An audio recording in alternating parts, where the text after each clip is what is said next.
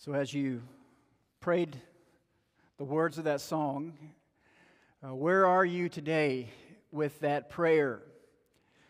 That prayer of submission, uh, that prayer that calls upon us to relinquish our control of our lives and our situations, the things that are coming our way. I don't know about you, but I need a lot of help with that. I need some supernatural help with that. And this leads us really to the last sermon in this series that we've called uh, Can't Live Without Them. And when you look at this picture, you look at this title graphic that you've stared at for the last few months, uh, the relationship that we're going to talk about today, I think, embodies this picture more than any other relationship. As we navigate life, we truly need help. And God has given us the church. And God has given us these special relationships that sharpen us and encourage us and really help us along the way. Here are the list of names that we've looked at uh, one final time, and I've included the one we're going to look at today there at the end. I'm not going to go through these again, I'll just give you a couple of seconds to, to look at all these. But I hope that as, as you've uh, worked through these, I hope that you've been able to identify uh, the different types of relationships in the flesh. Who is your Jonathan, for instance? Uh, who's your Zacchaeus? Who's your Herod? And hopefully, as we've identified these, it's given us a better appreciation for really the gift that the church is in our lives. But this morning, we're going to look at the Holy Spirit. We do need help to be the people God has called us to be. Uh, that really is the story of the gospel. God has done for us through Christ what we could not do for ourselves because God is really the chief character in the play. Uh, this is God's project, this is God's kingdom, uh, this is God's mission, and God carries out that mission through His Spirit. So, when you read Scripture, there are so many different facets of the Holy Spirit that come out. Even in the very opening of, of the Bible, you have the story of creation and how the Spirit of God was hovering over the waters. The Spirit, the wind, the breath of God was hovering over the waters. And the Spirit, in a sense, is doing the same thing now. There's a, a preparatory work that the Spirit is doing in our lives. But also, the Spirit bears fruit in our lives, both individually and also corporately as the Brentwood Oaks Church of Christ. It's the work of the Spirit among us that helps us, as we talked about last week, conform to the image of Jesus. But what I want to focus on this morning is this idea of the Holy Spirit in mission. Uh, God is very much missionary God. God is the sending God. God sends us out through the work of the Spirit. And of course, the best place to go is the book of Acts. So if you want to turn in your Bibles to the book of Acts, Acts chapter 8. Acts is the fifth book of the New Testament. It is the fifth gospel, as some people refer to it. Uh, the fifth gospel, it's volume two of the gospel of Luke. So Luke spends a lot of time in the gospel of Luke uh, investigating all the different stories of Jesus. And Luke is the, the storytelling gospel, it is the gospel that is filled with joy and a reversal of fortunes as one of its themes brought about through Christ. But also, Luke is the Gentile mission, it's the Gentile gospel. It's, it's Jesus coming as a sacrifice, not just for Israel but for the whole world. And that continues in the book of Acts. The book of Acts is the continuing ministry of Jesus through the church uh, by the Spirit. We are, we have a ministry here called the hands and feet of Jesus. That is who we are as the people. And all that's done by God's presence, God's Spirit among us.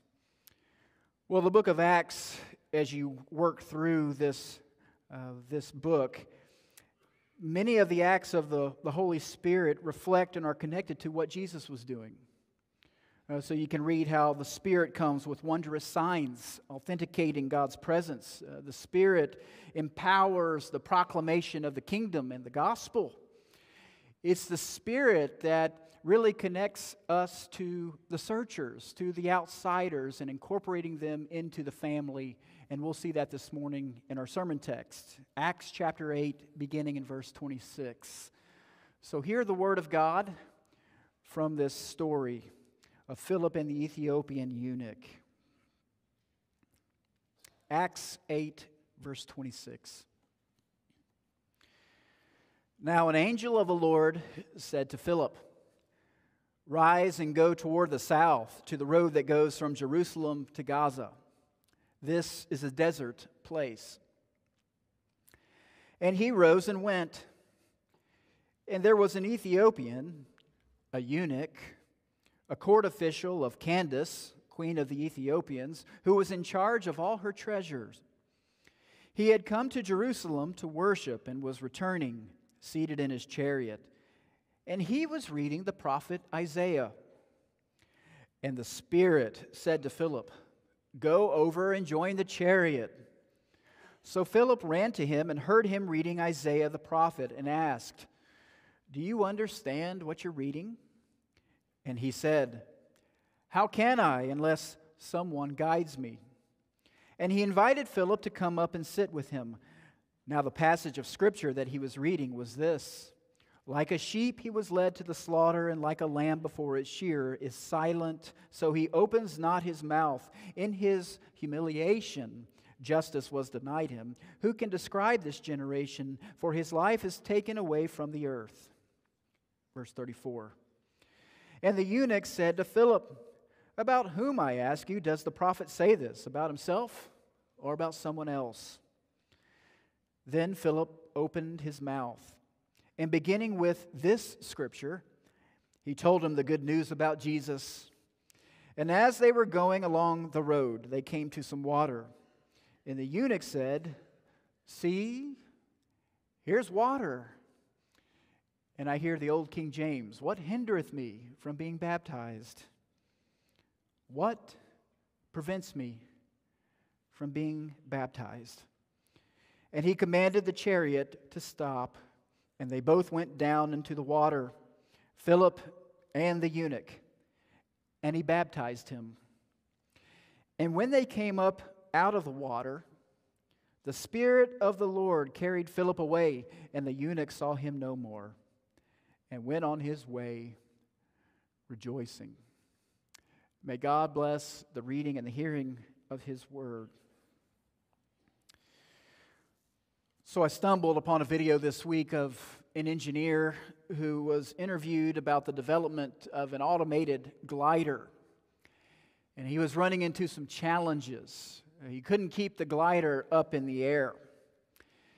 And so, to solve this problem, he went to nature. He looked at the birds and how they were able to stay up in the air for long periods of time. Uh, the migrating birds, in particular, uh, they, of course, have a formation that helps. But if, if birds were left to just flap their wings to stay up in the air, well, their muscles would tire out pretty quickly. So, birds, amazingly, are experts at soaring and gliding and using the wind and the air currents to their advantage. Uh, in particular, birds are very sensitive to updrafts and thermal air currents, those, those pockets of warm air that really provide lift for these perfectly designed creatures. So, when a bird like a hawk, for instance, hits these pockets of warm air, they spread their wings and let the wind fill their sails, so to speak. They glide using the power of the air current. And this engineer saw this, studied this, and he noticed that whenever his glider would hit these pockets of air, it would run into turbulence, and the glider was not able to stay up in the air. But after studying the birds, the engineer designed the glider to actually use the updrafts and use those thermal air currents just like a bird would. And something he said caught my attention. He said, When it comes to staying in the air, it is so much better to go with the flow of the wind rather than struggle against it. It's so much better to go with the flow of the wind. You know, in thinking about the early church. I wonder how long the early church would have been able to stay up in the air if they were left to their own devices and their own strength to carry out their mission. Well, we know what would have happened. Uh, we have an experiment. It's called the Old Testament, of the story of God's people prior to the coming of the Messiah. God had given Israel all the advantages to carry out her mission. He gave them covenant promises that God initiated. He gave them a great deliverance story in the story of the Exodus. He gave them a law, rules, commands to govern their lives for their benefit. He gave them festivals to remind them of their identity. He gave them this fertile land that they didn't really have to work for, it was given to them as a gift. They were given a priesthood to serve as mediators between the people and God. They were given a sacrificial system to atone for sin. They were given a temple of God's abiding presence. They were given prophets to help steer them in the right direction. They were given the kingship and the promises given to David, as we talked about in our Sunday morning classes this fall, that promise that David's royal line would go on forever. What more does Israel need? They were chosen by God for a mission to be a kingdom of priests to the nations.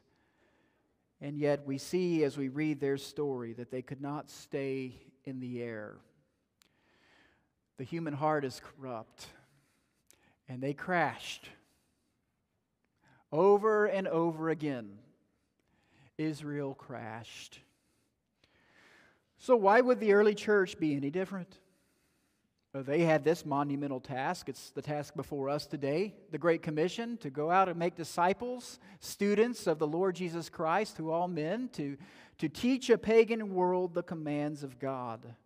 How would this tiny group carry out this mission in the face of something as monumental as the Roman Empire and the, the Pax Romana, the peace of Rome ushered in by the Roman gods and by the, the Roman military might? How would this tiny group of followers stay in the air? Well, this is a good question to ponder this morning as we think about our mission here in North Austin, here at Brentwood Oaks. Unlike the early church, we are not a tiny minority in the face of a dominant pagan world. No, it seems like we're headed the opposite direction if the statistics are correct. We are a massive group of people who are becoming more pagan. People, especially young people, are identifying more and more as what's called a non, N O N E, meaning there's no religious affiliation. Paganism or agnosticism or whatever you call it is actually the group that seems to be growing. And there are many people who are sounding the alarm bells that the church is hanging in the balance, that we're going to end up like our European counterparts, big, large cathedrals with a tiny handful of people worshiping. How are we going to stay up in the air? Someone might ask. Right now, we are about 70 to 75% of where we were attendance wise compared to where we were in 2019 pre pandemic. But truth be told, in 2019, we were already experiencing a somewhat mild decline. One might say that not just Brentwood Oaks, but that churches here in the West, churches in America, have hit some turbulence. And the question is how will we stay up in the air? Well, the answer comes in the book of Acts, a book about wind, a book about air currents. We see two of these air currents with a man named Philip. Uh, he had just spent some time proclaiming the good news in Samaria, and he detects some pockets of air. An angel of the Lord tells him, Rise and go to that desert place, to that desert road.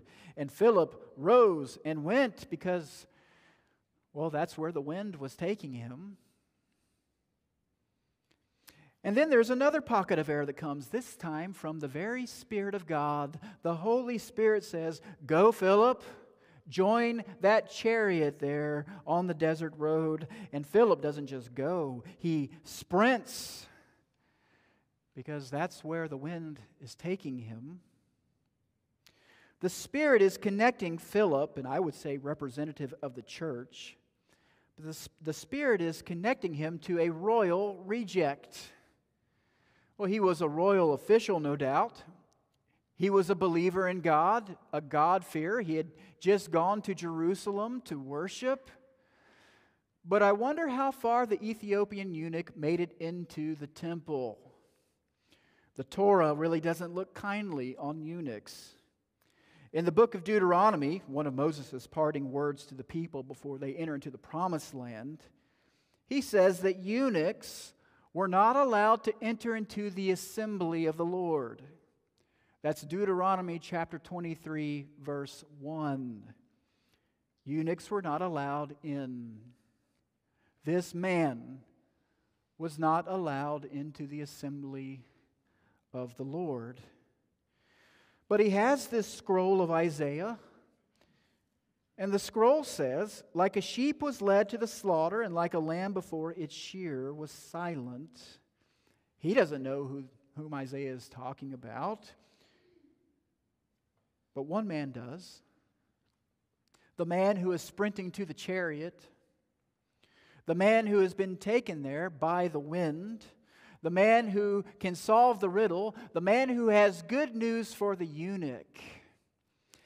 And I wonder if the eunuch, with that scroll that he had, had a few chapters down the road. Isaiah chapter 56, the, the chapters weren't labeled.